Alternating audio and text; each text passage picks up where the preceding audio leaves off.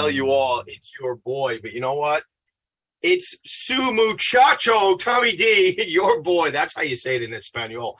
Yes, I Googled how to say your boy in Spanish a couple seconds ago. Su muchacho, Tommy D, your guy, the nonprofit sector connector. Coming at you as I do every single Friday. Radio voice coming through, Tommy D. I feel it. Every single Friday, I bring you a leader of a nonprofit organization.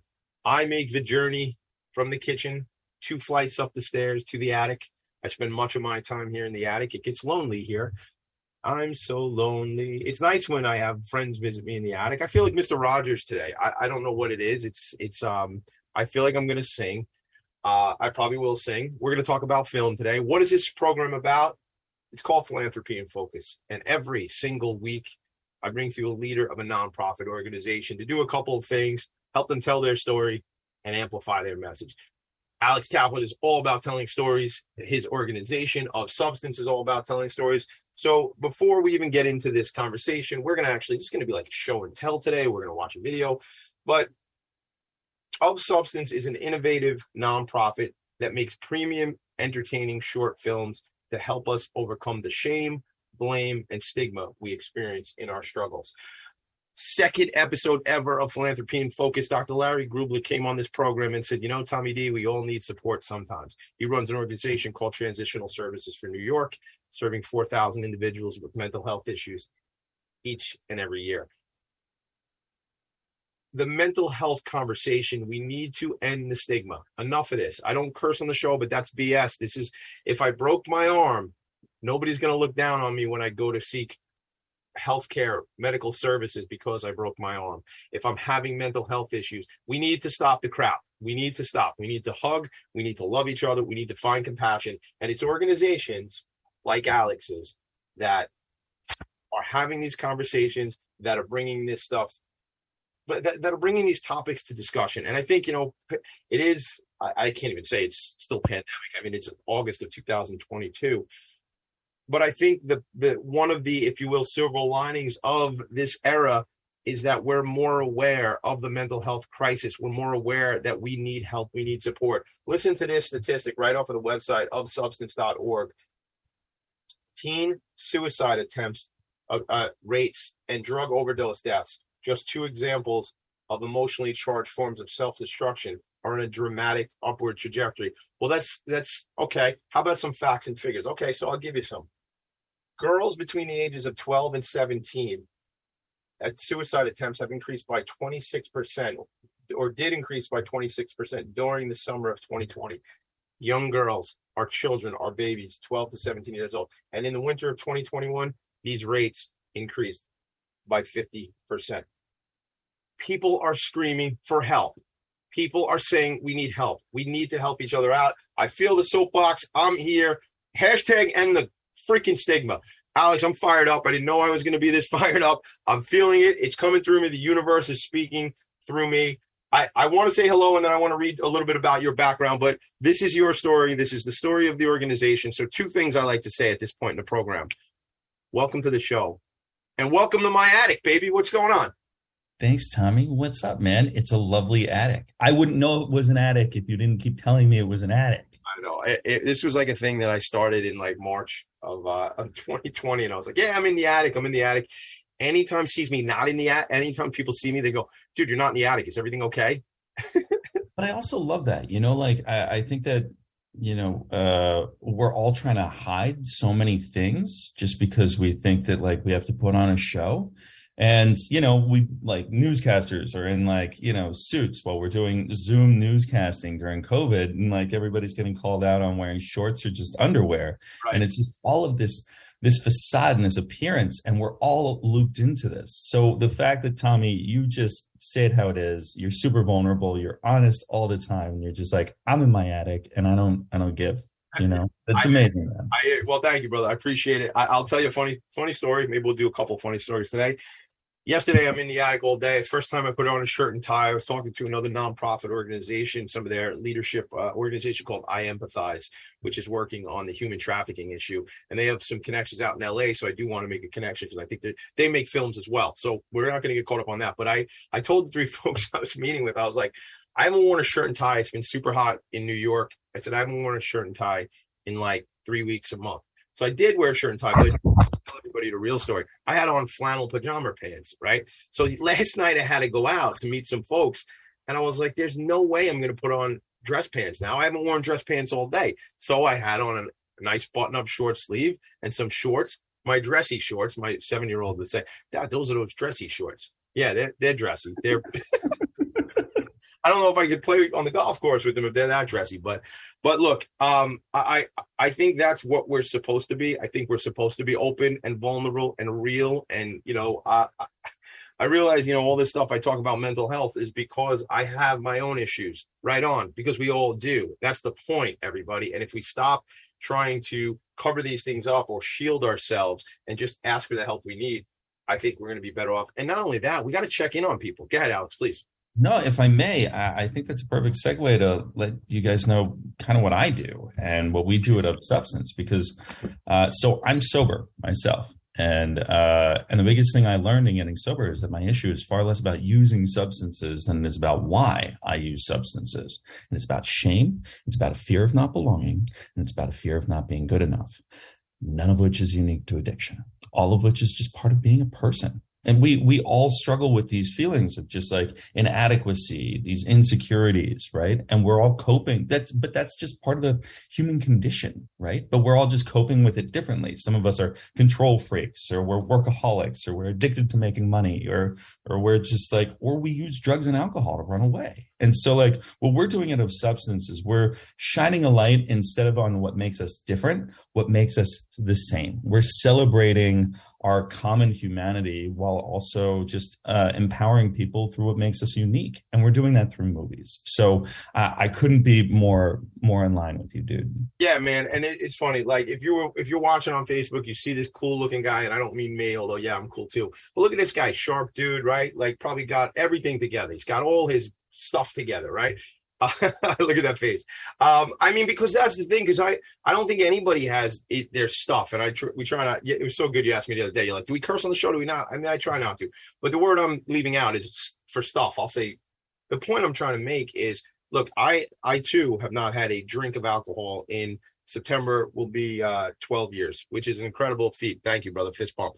I mean, and, and you know, why did I drink? Well, I, I like to drink. I enjoy drinking. But in retrospect, as a 44 year old man, looking back at what that was in my 20s into my early 30s, 32 when I stopped, it was covering up stuff, man. It was pain. It was covering up pain. It was covering up shame. And as many of us who, you know, have drank and I, I am outgoing and this is the personality, this is pretty much who you get no matter what. Uh, I will tell you, um, even I know people utilize alcohol or other drugs to feel more comfortable in social settings, right? And that's like, I got to go out, I got to do this business thing, I got to network, and and sometimes or oftentimes I'll say that leads to problem drinking. Uh, look, if somebody can manage their drinking or even their other uh, substance use, I, I'm not here to judge. I'm just here to say that if it is to cover up the pain and the shame and the fear of not belonging, um, that's an underlying, as you say, that's the human condition. That's what we're all living through. Um, I, I, was just listening to something. Uh, Joe Rogan had a guy on his show called Sam Tripoli, and I was listening to that show yesterday. And this guy, Sam Tripoli, I don't know him. Apparently, he's a comedian and like a, an influencer guy. And I was listening to them talk about it was you know if you if you're familiar with the Joe Rogan podcast, Alex and everybody listening, it's like a three hour you know it's like a journey that they go down. And one of the things that came up was like, and I say this all the time, and I heard myself saying this earlier this week, where there's this situation where the powers that be, whatever they are, but the small group I think that runs the world, don't get me going, but it makes sense for them for us all to be at odds. The rest of us, the world, don't get me going, but it's all good. I like hearing my voice. It's all good. Um, you're raising your hand. I see. We're good. um, the uh, you know those people who are at the top right? Don't get me again like the bilderbergers and the whole thing. If there's so so many people at the top that run or the small group that runs the world as i see it i say they they need us fighting and they need us being at odds and they need us having different perspectives. And these fake lines between countries and separate how do we separate? And i i don't i was i was visiting with some friends of mine up in the poconos last week and one of my friends walked up with a Philadelphia Eagles hat on. And not to make this overkill, but I even thought there, and I'm a New York guy. I don't care if he likes the Eagles. He's a buddy of mine. I like him, right? Like, but even those factions, the more and more factions and separations that there are, the further apart we get from each other, right? Whereas the guy Sam Tripoli on Joe's show the other night just made it comment and said, we have so much more in common than we don't have in common. Like he was refer- he was talking about a story how he'd been in China and how uh, he'd been performing in China and how great the people were, and they were wonderful people, and they were so caring towards him, and they appreciated what he was doing there. And you know, we're made to believe that people in different parts, different factions, different countries, different races, ethnicities, et cetera, et cetera, are are are are different, but we're not. Alex, I'm I'm ranting, but it's because I'm trying to get to we're all the same. At the end of the day, we have the same needs we have the same need for connection. I mean, I, I had on my uh my show a couple weeks ago. I did all the I think I might have told you this. All the episodes were around veterans, and I was talking to this or veterans nonprofits, and I was talking to a gentleman, and I never met this man in person. And I said at the end of the show, man to man, I was very emotional at the end of the show. I said, he goes, you know, all we need is to know that somebody loves us. And I said, I love you, brother. and that was just because that's the stuff, man. Like we need that. What do you? I, I, I have some things about your story, but we can get into it. But what do you say to that? Just let's play there. No, so that's uh, of substance's mission, literally, is working toward creating a world where we all feel more seen, heard, and loved, where you walk into every room knowing that you're already enough. And we're doing that through movies and turning movies into a utilitarian tool to improve behavioral change, uh, emotional growth, and learning. And so uh, I couldn't agree more. And that's why we love movies, right? Is because, you know, movies are never about the circumstance they seem to be about. They're not about the Avengers fighting Thanos ever, right? They're actually about our universally relatable human experiences and journeys regarding the hero's journey. Like, are we talking like like the, right? the Joseph Campbell, the hero's journey, this kind of stuff?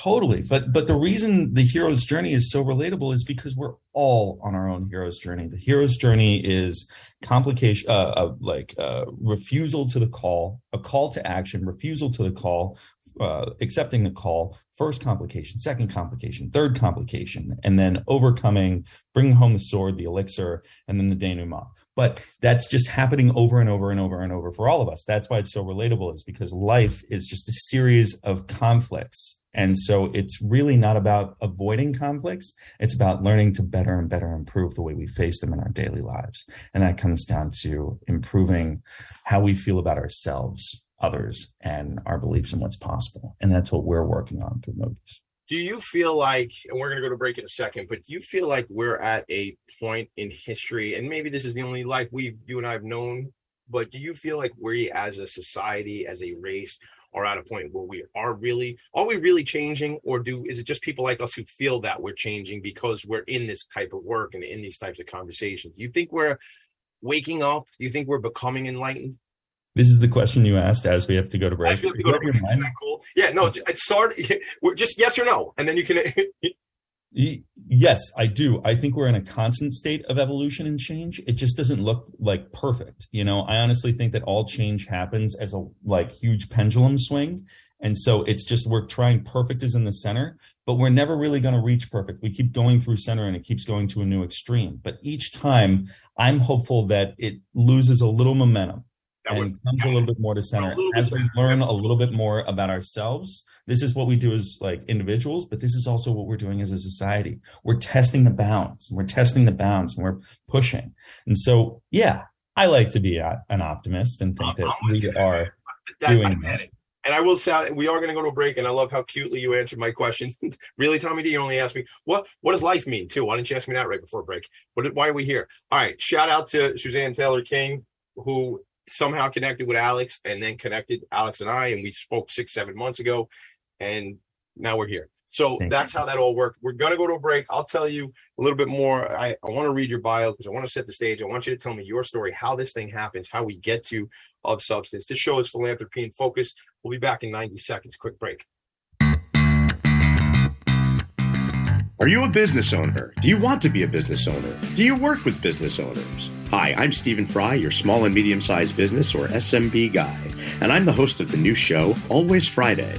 While I love to have fun on my show, we take those Friday feelings of freedom and clarity to discuss popular topics on the minds of SMBs today. Please join me and my various special guests on Friday at 11 a.m. on talkradio.nyc. Are you a conscious co creator? Are you on a quest to raise your vibration and your consciousness? I'm Sam Leibowitz, your conscious consultant, and on my show, The Conscious Consultant Hour Awakening Humanity, we will touch upon all these topics and more. Listen live at our new time on Thursdays at 12 noon Eastern Time. That's The Conscious Consultant Hour Awakening Humanity, Thursdays 12 noon on talkradio.nyc.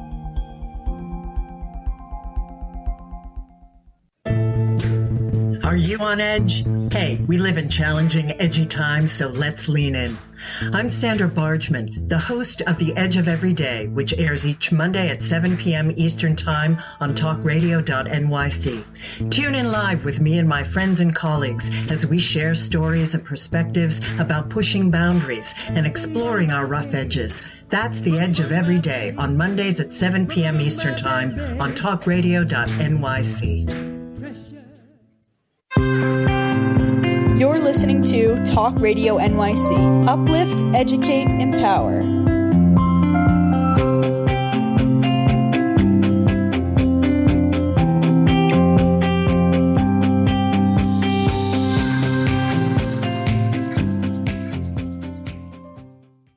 Nonprofits need connections to move in good directions. So cut through all the static. Join Tommy in his attic.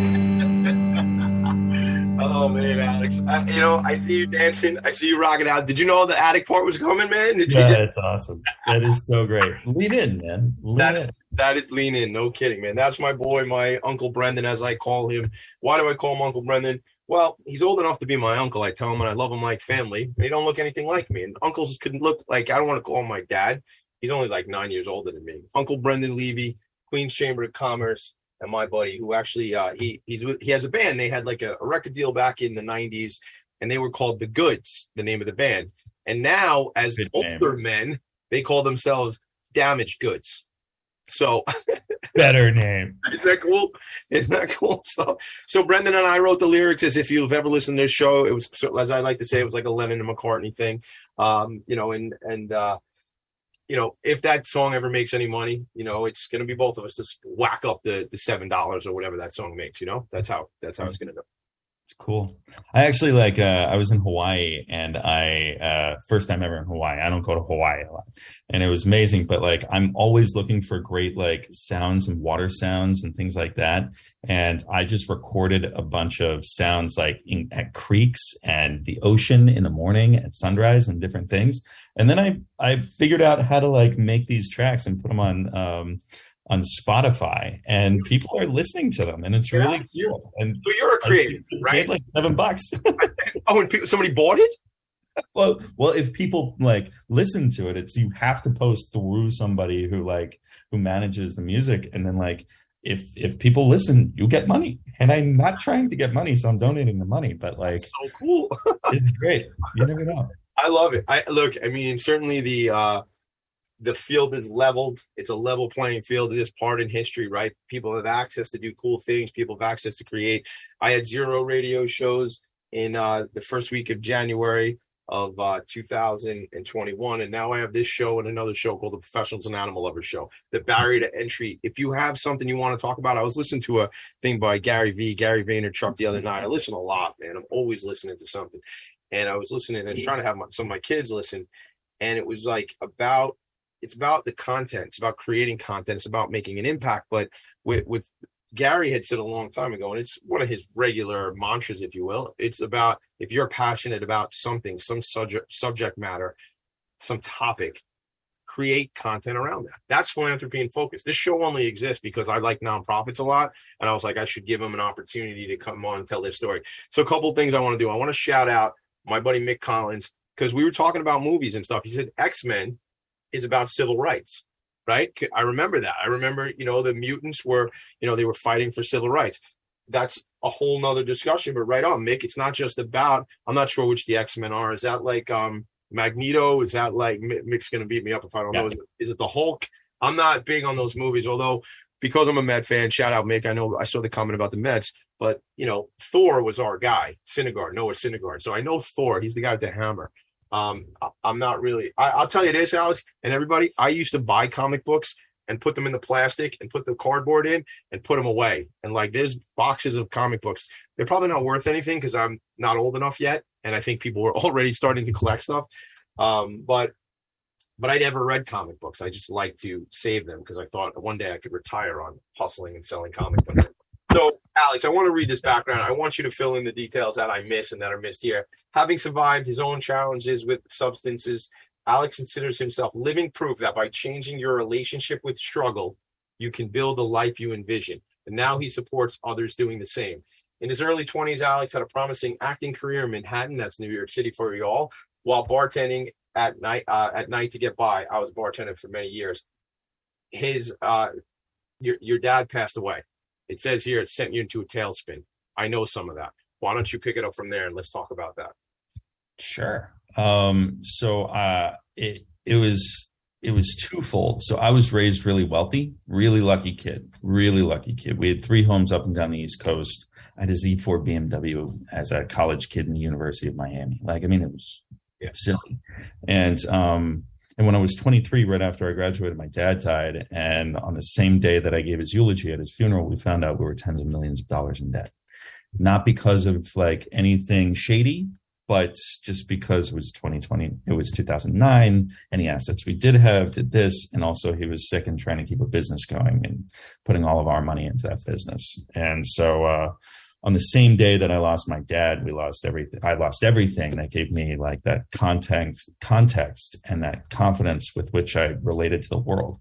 And so I just, everything your whole uh, connection your whole like uh what how you saw yourself and and where your place was in life right that was now thrown upside down It was all gone. So like I was just scared and I didn't know what to do. So and I didn't know how to communicate with anybody. I didn't know who I was anymore. I had so much of my identity wrapped in all of those things. And I started drinking really heavily. I dove into a deep bottle of booze and under a huge mountain of cocaine. And I deteriorated and disappeared more and more and more for four years until uh, finally I got to a point where I was doing two eight balls of cocaine a day and and balancing that with one to two bottles of vodka or gin per day with no sleep for five days straight. So that's 10 eight balls and 10 bottles of booze per like with no sleep over five days. You're working at the time you working in the bar business or just kind of Kinda. I was living like three blocks from the bar on the Upper West Side, and I just like I kept calling out. It, like when I got to my worst, when I was doing that, that lasted for like four months, and uh, finally the like my best friend reached out. He always tried to get me to go out and go to movies, and just like he he was very light touch.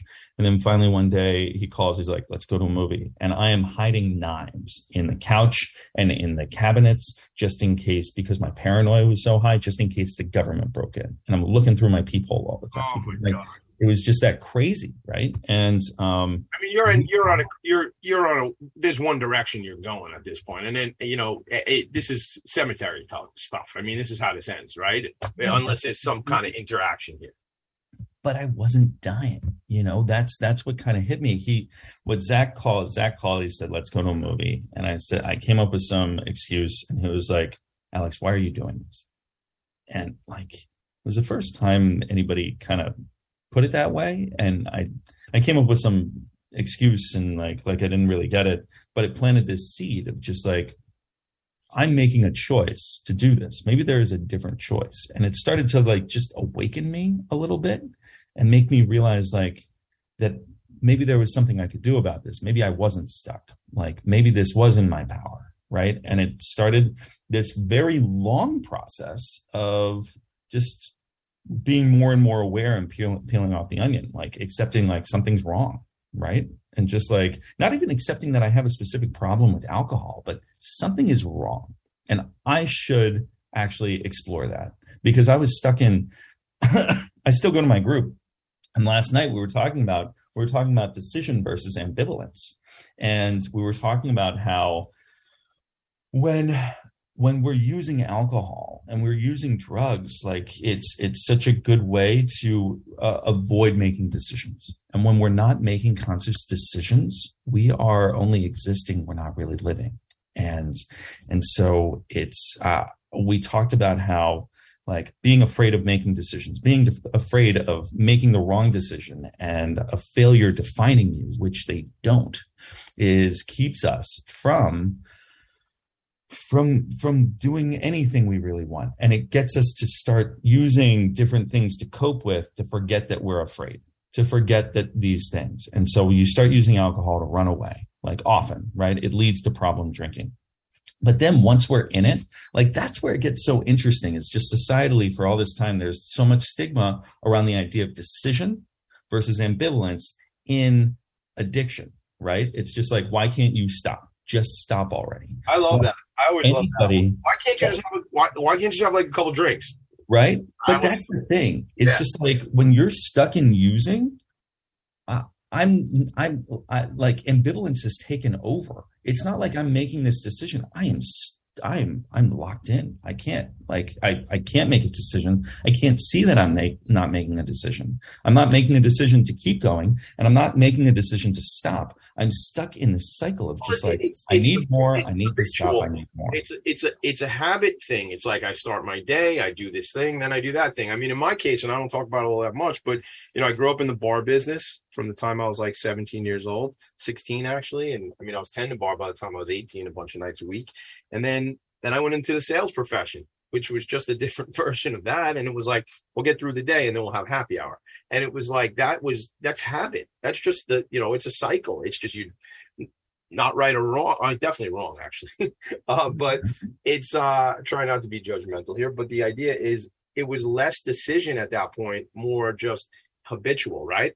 Exactly. Right. And like, I think a lot of that habit comes from so much fear of facing these things that we are not taught to face as kids. We're even taught to like not make decisions you know? Like when we're two we're making decisions all over the place. Just i'm gonna do this i'm gonna do that. And then parents are just like ah, he can't keep doing all this stuff. We got to tell him not to do stuff. And then you stop trusting yourself to make decisions and explore right? And we get in this like societal habit of just like i don't want to make the wrong decision right? But really decisions are not right or wrong. They're just decisions and we just get so in our heads about like what am i going to do what am i going to do what am i going to do while decisions can honestly be as simple as chocolate and vanilla when you actually make a decision it's just like do you intellectualize and figure out the circumstances of chocolate or vanilla absolutely not right? Like it's just like, what do I want? It's like, oh, it's I, I like the color and I like this and the smell, and it's gonna make me feel this way. No, you just choose chocolate or vanilla, right? And so why do we complicate the other decisions of our lives? And so many people on this, and even me, will just be like, because other decisions are more complicated. Maybe. Are they? I don't know. I'm no. not sure. So you would say no honestly i think that we have so much fear and there's so much societal fear about like who we are how we show up. Are we enough? Are we letting people down? Are we doing are we doing these things? As long as you make a decision with integrity based on the values that you want to show up in this world with there is no wrong decision. Because all you do is just like confidence is about making a choice and knowing that you're still going like and not worrying about the outcome because that outcome does not define you. What defines you is making a decision based on integrity, right? Because you're going to get it wrong. You're going to get it wrong most of the time because it's not about getting it right or wrong. It's about moving forward and making a choice and living. I love that, man. I, you know, it's funny. I'll, I'll just, uh, the outcome does not define you. You're going to make mistakes. It's funny. My friend Valerie, who we host this other show here on the network called the Professionals Animal Lovers Show, and she used to have a, a podcast, no video. Uh, she'll tell you that I convinced her to get on this network because, and she was totally against it because she didn't want to be on video. But the irony of the whole thing is, she'd asked me to be on her podcast many, many years ago. I was like, absolutely not. And I think I've said it recently on the show. I said, absolutely not. I'm not doing that. I don't want to do that. And I'm, I've always been sort of this personality, outgoing, the whole thing. But I was like, I don't, want to go on there and say the wrong thing. Now I'm at a point in my life, all these years later, that no, a lot of the time I'm going to say the wrong thing, and it ain't going to be right. But if I if I say it with compassion and integrity and love, it's okay to make mistakes, man. It's all good. It's all good. It right, Alex? how we build resilience, right? And then it always comes back to just like, how do I show up and make choices and build a habit of acting courageously and develop resilience? Because resilience isn't about getting hard. It's not about becoming concrete. It's about just like, it, it's about compassion. It's about vulnerability. And it's about knowing that when I fall, because I will fall, that I'm still me. I'm still good and getting back up and trying again. That- That's resilience. this is awesome. I I love all this conversation. When we come back, we're gonna take a quick break. We come back. Um, why don't we show? You want to show a video? Yes, I do. Yeah. So let's do that. So we'll come back. We'll set it up, and then we'll just you know, if we want to talk for a moment or two before the video, then we'll play the video for everybody. And anybody there, it's just like anybody listening in and not watching. It's it's all audio, so it's going to be great just to listen to. So Right. don't don't miss it. Don't worry. Don't miss it. Come back either way. And then the other idea is when you want to check it out later on for the other videos and stuff, it's ofsubstance.org. We'll be right back. Philanthropy in Focus. Howdy, I am Joseph Franklin McElroy, host of the new podcast, Gateway to the Smokies. It airs on talkradio.nyc every Tuesday night from 6 p.m. to 7. Every episode is dedicated to memorable experiences in the Great Smoky Mountains National Park and surrounding areas. This show features experts and locals who will expound upon the richness of culture, history, and adventure that awaits you in the Smokies. Tune in every Tuesday from 6 p.m. to 7 on talkradio.nyc. Are you passionate about the conversation around racism? Hi, I'm Reverend Dr. TLC, host of the Dismantle Racism Show, which airs every Thursday at 11 a.m. Eastern on talkradio.nyc. Join me and my amazing guests as we discuss ways to uncover, dismantle, and eradicate racism. That's Thursdays at 11 o'clock a.m. on talkradio.nyc. Are you a small business trying to navigate the COVID 19 related employment laws? Hello, I'm Eric Sauver, employment law business law attorney and host of the new radio show Employment Law Today. On my show, we'll have guests to discuss the common employment law challenges business owners are facing during these trying times. Tune in on Tuesday evenings from 5 p.m. to 6 p.m. Eastern Time on talkradio.nyc. You're listening to Talk Radio NYC at www.talkradio.nyc. Now broadcasting 24 hours a day.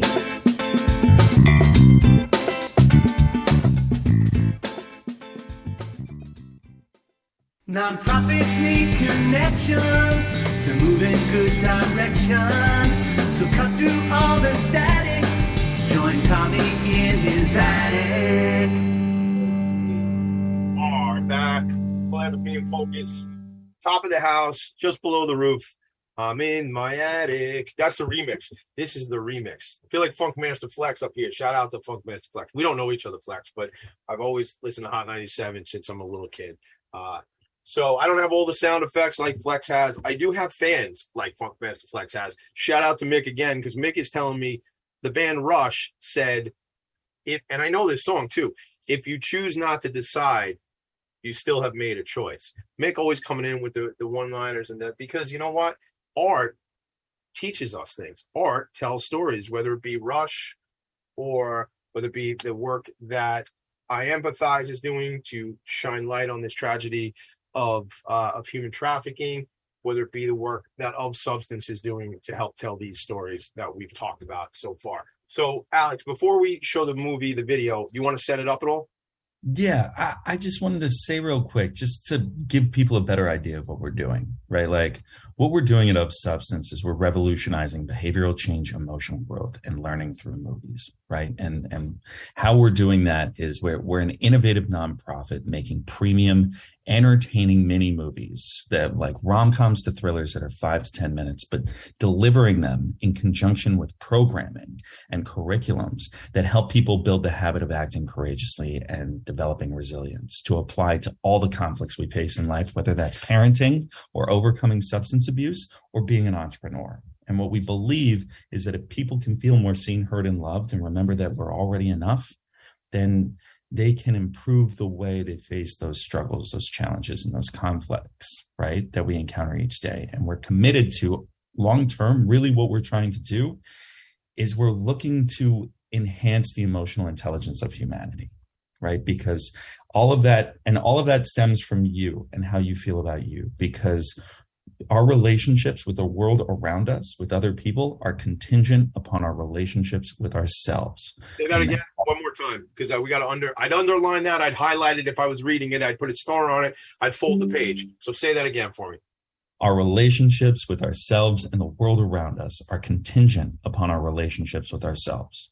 Do the work, gang. Do the work on you. Connect with you. I was watching this I, I, fall asleep to these things. And last night it was, uh, I don't think I mentioned it, but I mentioned in a coffee meeting I had with a friend of mine this morning. Hey, Dan, shout out to you. Thanks for coffee.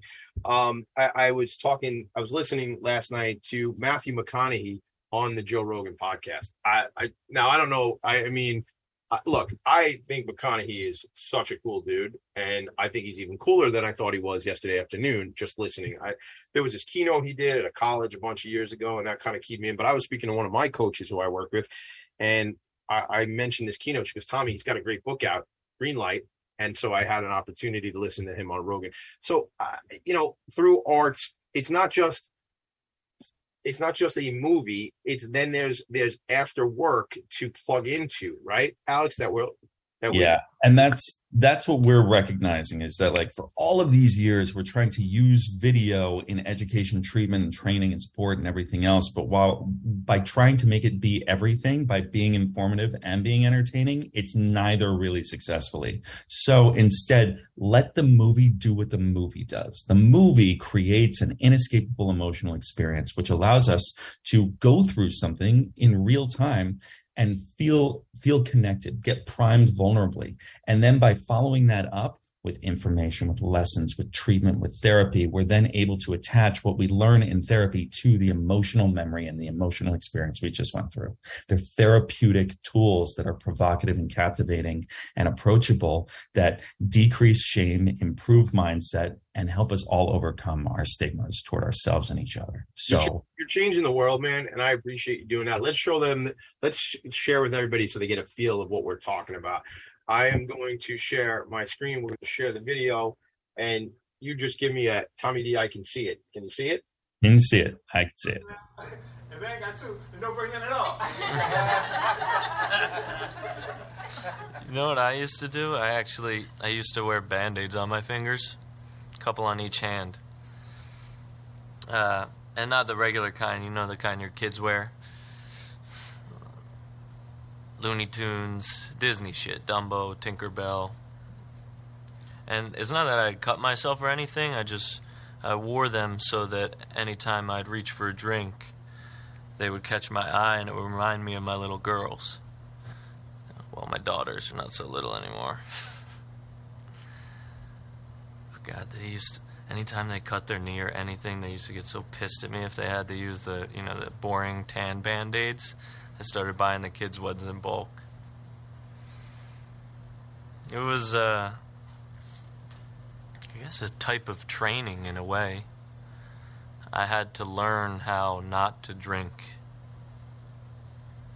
You know, I, I'd see the band aids, I would picture my girls, and I wouldn't take a sip. The band aids, my girls, another day sober. It was classical conditioning, you know, in its simplest form. Except I had to be both Pavlov and the dog.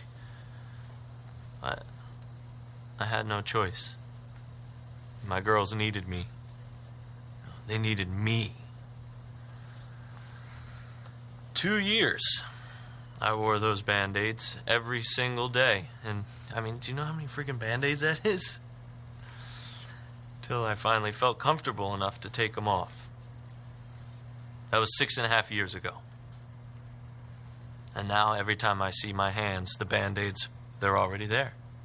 And my girls are there reminding me who I do it for. So, yeah, like you said, you know, when you see those ads on the sides of buses or wherever they are that say, you know, imagine your life after addiction. I just, I don't know. I, I just, I realize how they don't get it.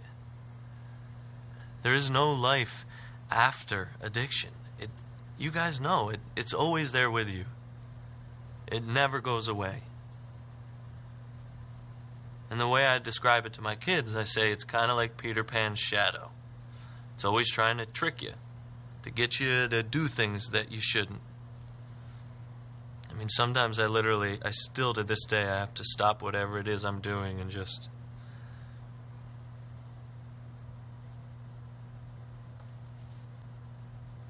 And that's okay. It's okay to be an addict. I know I'm stronger for it. Forces you to be smarter, to be vigilant, persistent, present. And it's something we'll all have to manage every single day for the rest of our lives. And we can. But no, it never goes away.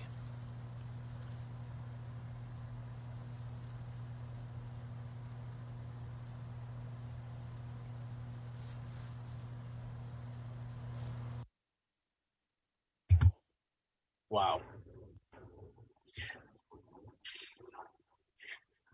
I'm supposed to keep it together, right?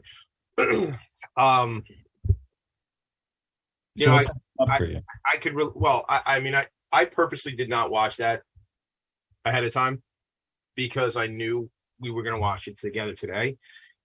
Um, you know, I didn't think I'd open up like this. Um, but I'll tell you, you know, I, I stopped drinking when my oldest was 11 months old and my wife is pregnant and uh, with my second child, my son. And um, at the time, it was just like, it, you know, similar to the gentleman in that video, the movie there.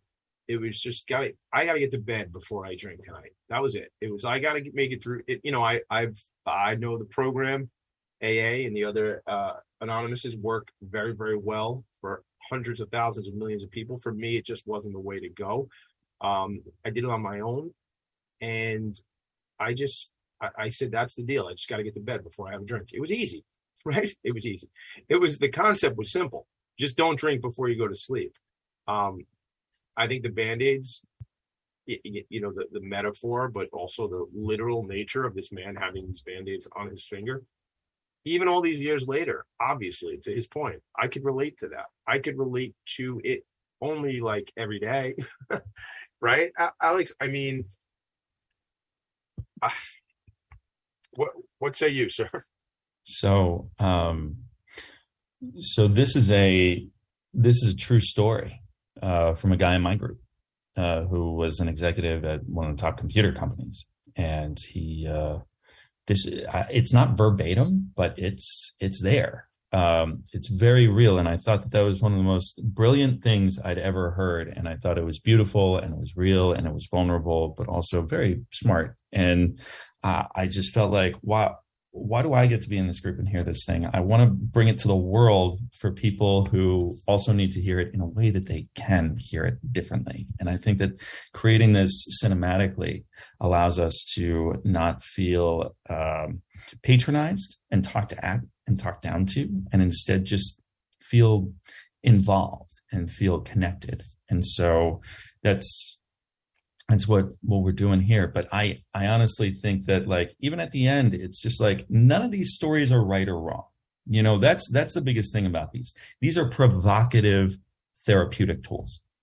Okay? And it's just like at the end he's just like uh, it, it creates persistence you know confidence it creates like it never goes away. And that that moment he has at the end is just like is he sad? Is he stuck? Is he empowered?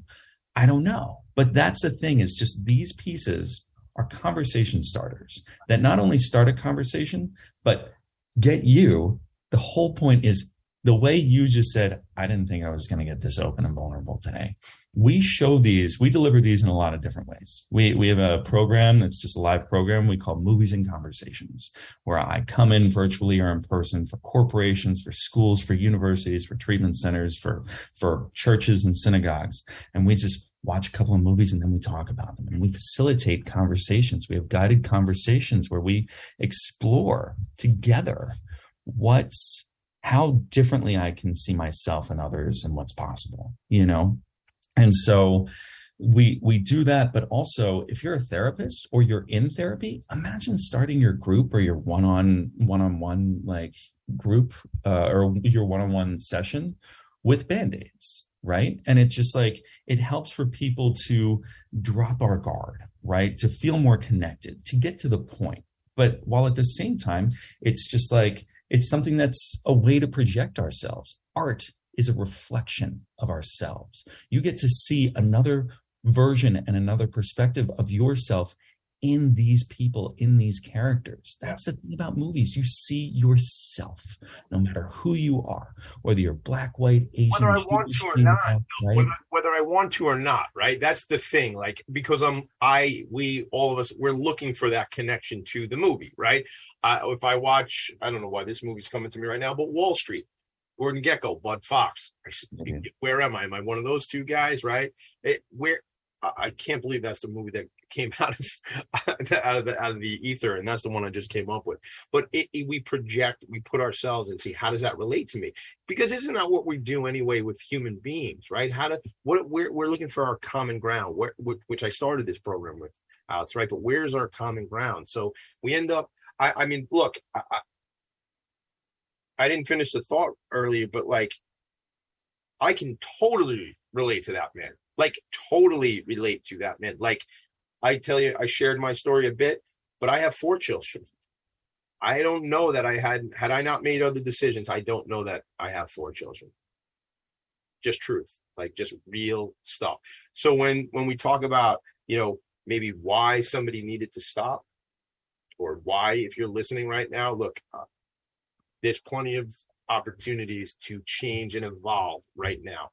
So if I'm staring into the camera, if you're looking, this isn't necessarily what the show is, but maybe it is. You have you have the strength.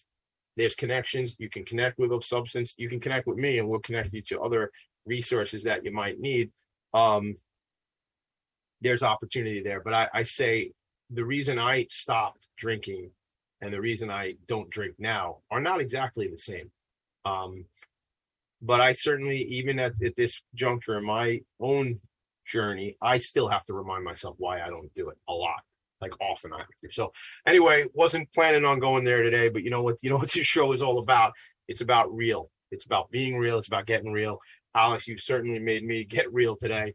Uh, when we come back from a break, we're going to take one more quick break. When we come back, this is the part of the show where I, I want to know what you need, what the organization needs. Are there certain relationships? I noticed as I was mentioning Matthew McConaughey, you kind of nodded and stuff. I don't know if there's connections there. If there, I know you're in Hollywood. I know. I mean, maybe there's.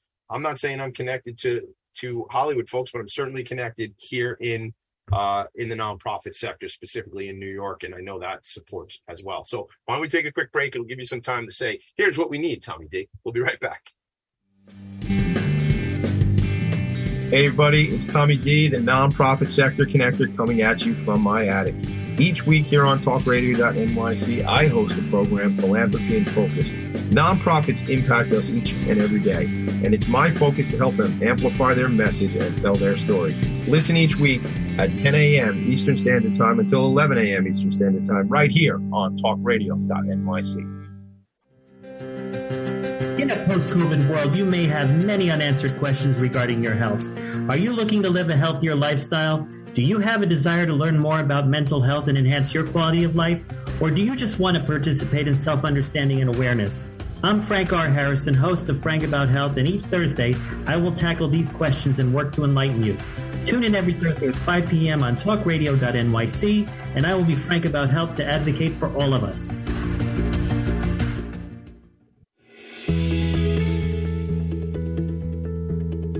All pet lovers. Pet Avengers, assemble! On the Professionals and Animal Lovers show, we believe the bond between animal lovers is incredibly strong. It mirrors that bond between pets and their owners. Through this program, we come together to learn, educate, and advocate. Join us live every Wednesday at 2 p.m. at talkradio.nyc. You're listening to Talk Radio NYC at www.talkradio.nyc. Now broadcasting 24 hours a day.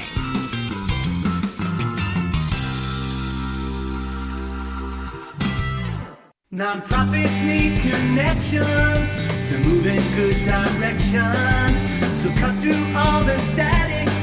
Join Tommy in his attic. And uh, some of you might know this.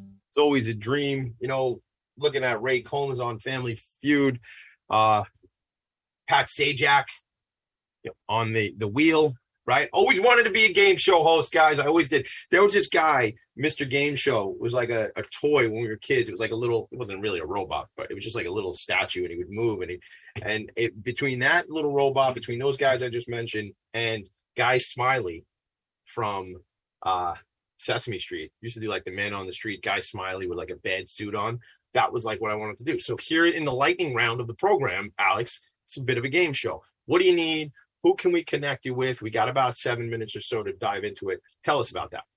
Okay, thanks. Hi everybody. How's it going? So um,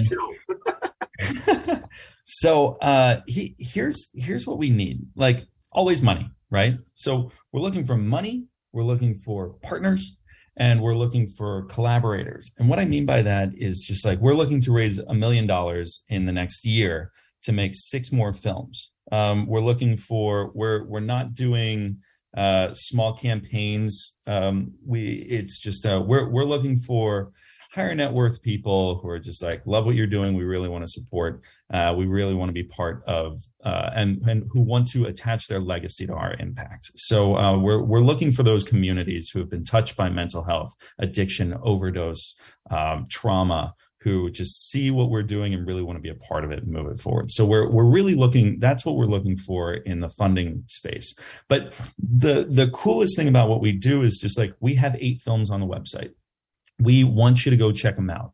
They are um, you go to the website ofsubstance.org, you make a free members account and you are able to access all of our films. We are we're we're promoting these most to mental health professionals. These are tools for mental health professionals to enhance engagement, deepen absorption, and expedite outcomes with the people they serve, their clients and their patients. We're looking to get them into rehabs. We're looking to get them into private practices. We just want people using them. And in there, we are also going to shortly be adding uh, clinical guides and more curriculums to to help uh, professionals facilitate those as best as possible. We we're looking for people to sign up. We want people using them. Please let anybody you know in the mental health field know about our films so that they can use them. They're there to help.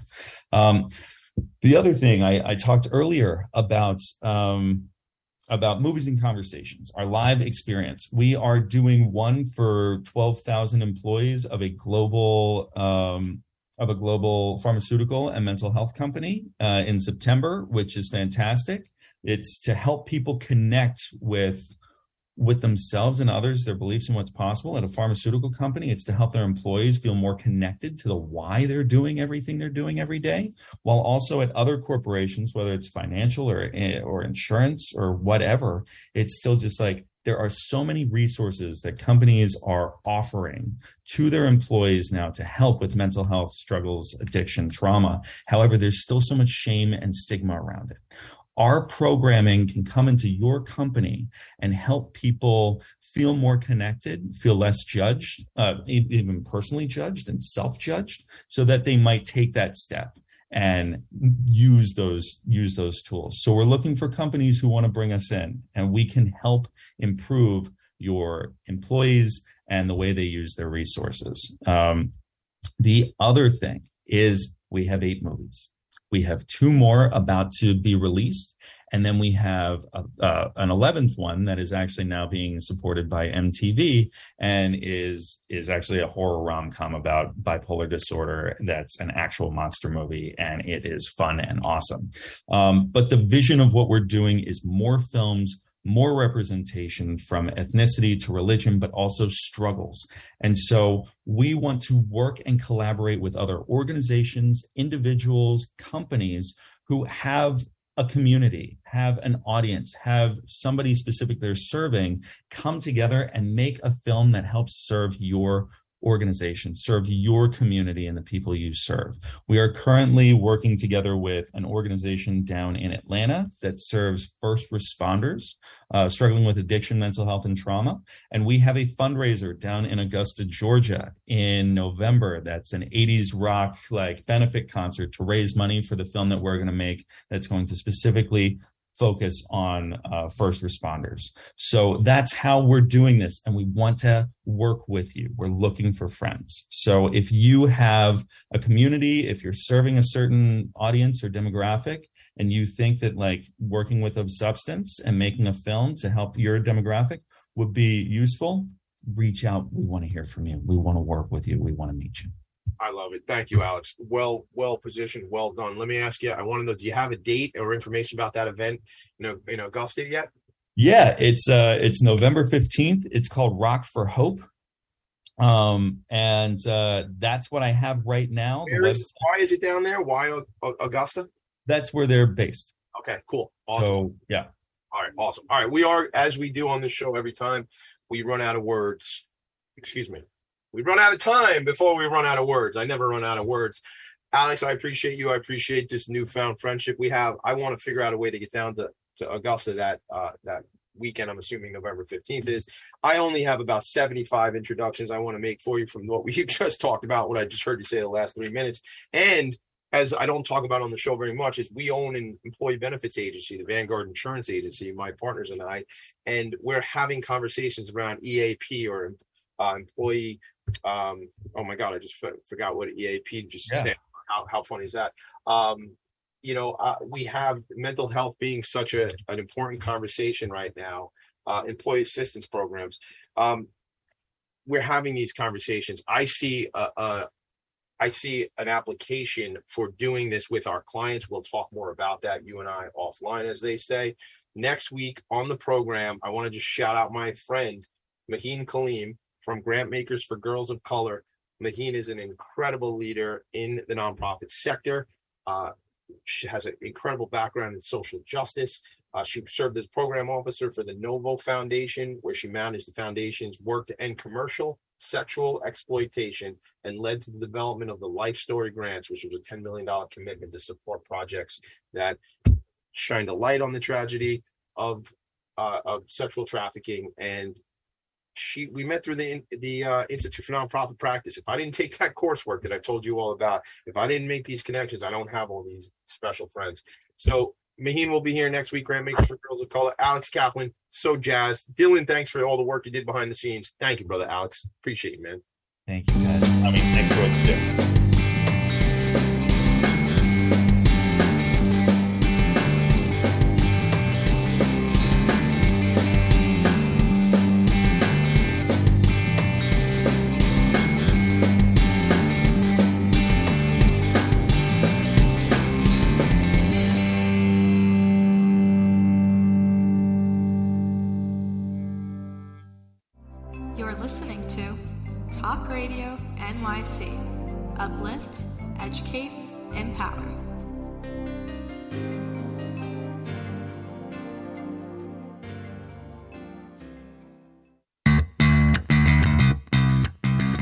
Are you a business owner? Do you want to be a business owner? Do you work with business owners? Hi, I'm Stephen Fry, your small and medium sized business or SMB guy, and I'm the host of the new show, Always Friday. While I love to have fun on my show, we take those Friday feelings of freedom and clarity to discuss popular topics on the minds of SMBs today. Please join me and my various special guests on Friday at 11 a.m. on talkradio.nyc.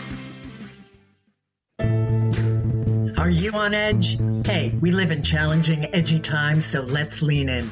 I'm Sandra Bargman, the host of The Edge of Every Day, which airs each Monday at 7 p.m. Eastern Time on talkradio.nyc. Tune in live with me and my friends and colleagues as we share stories and perspectives about pushing boundaries and exploring our rough edges. That's The Edge of Every Day on Mondays at 7 p.m. Eastern Time on talkradio.nyc.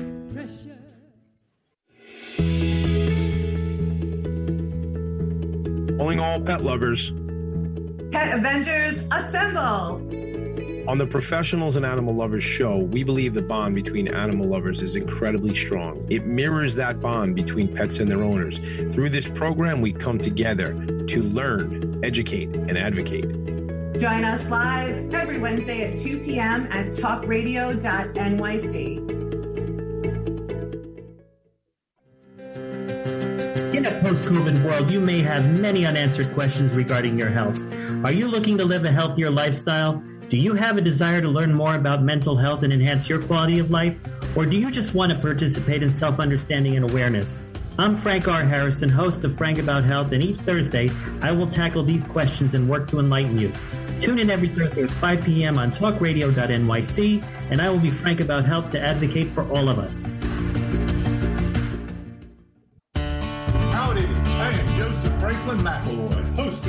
Podcast, Gateway to the Smokies. It airs on talkradio.nyc every Tuesday night from 6 p.m. to 7. Every episode is dedicated to memorable experiences in the Great Smoky Mountains National Park and surrounding areas. This show features experts and locals who will expound upon the richness of culture, history, and adventure that awaits you in the Smokies. Tune in every Tuesday from 6 p.m. to 7 on talkradio.nyc. You're listening to Talk Radio NYC. Uplift, educate, empower.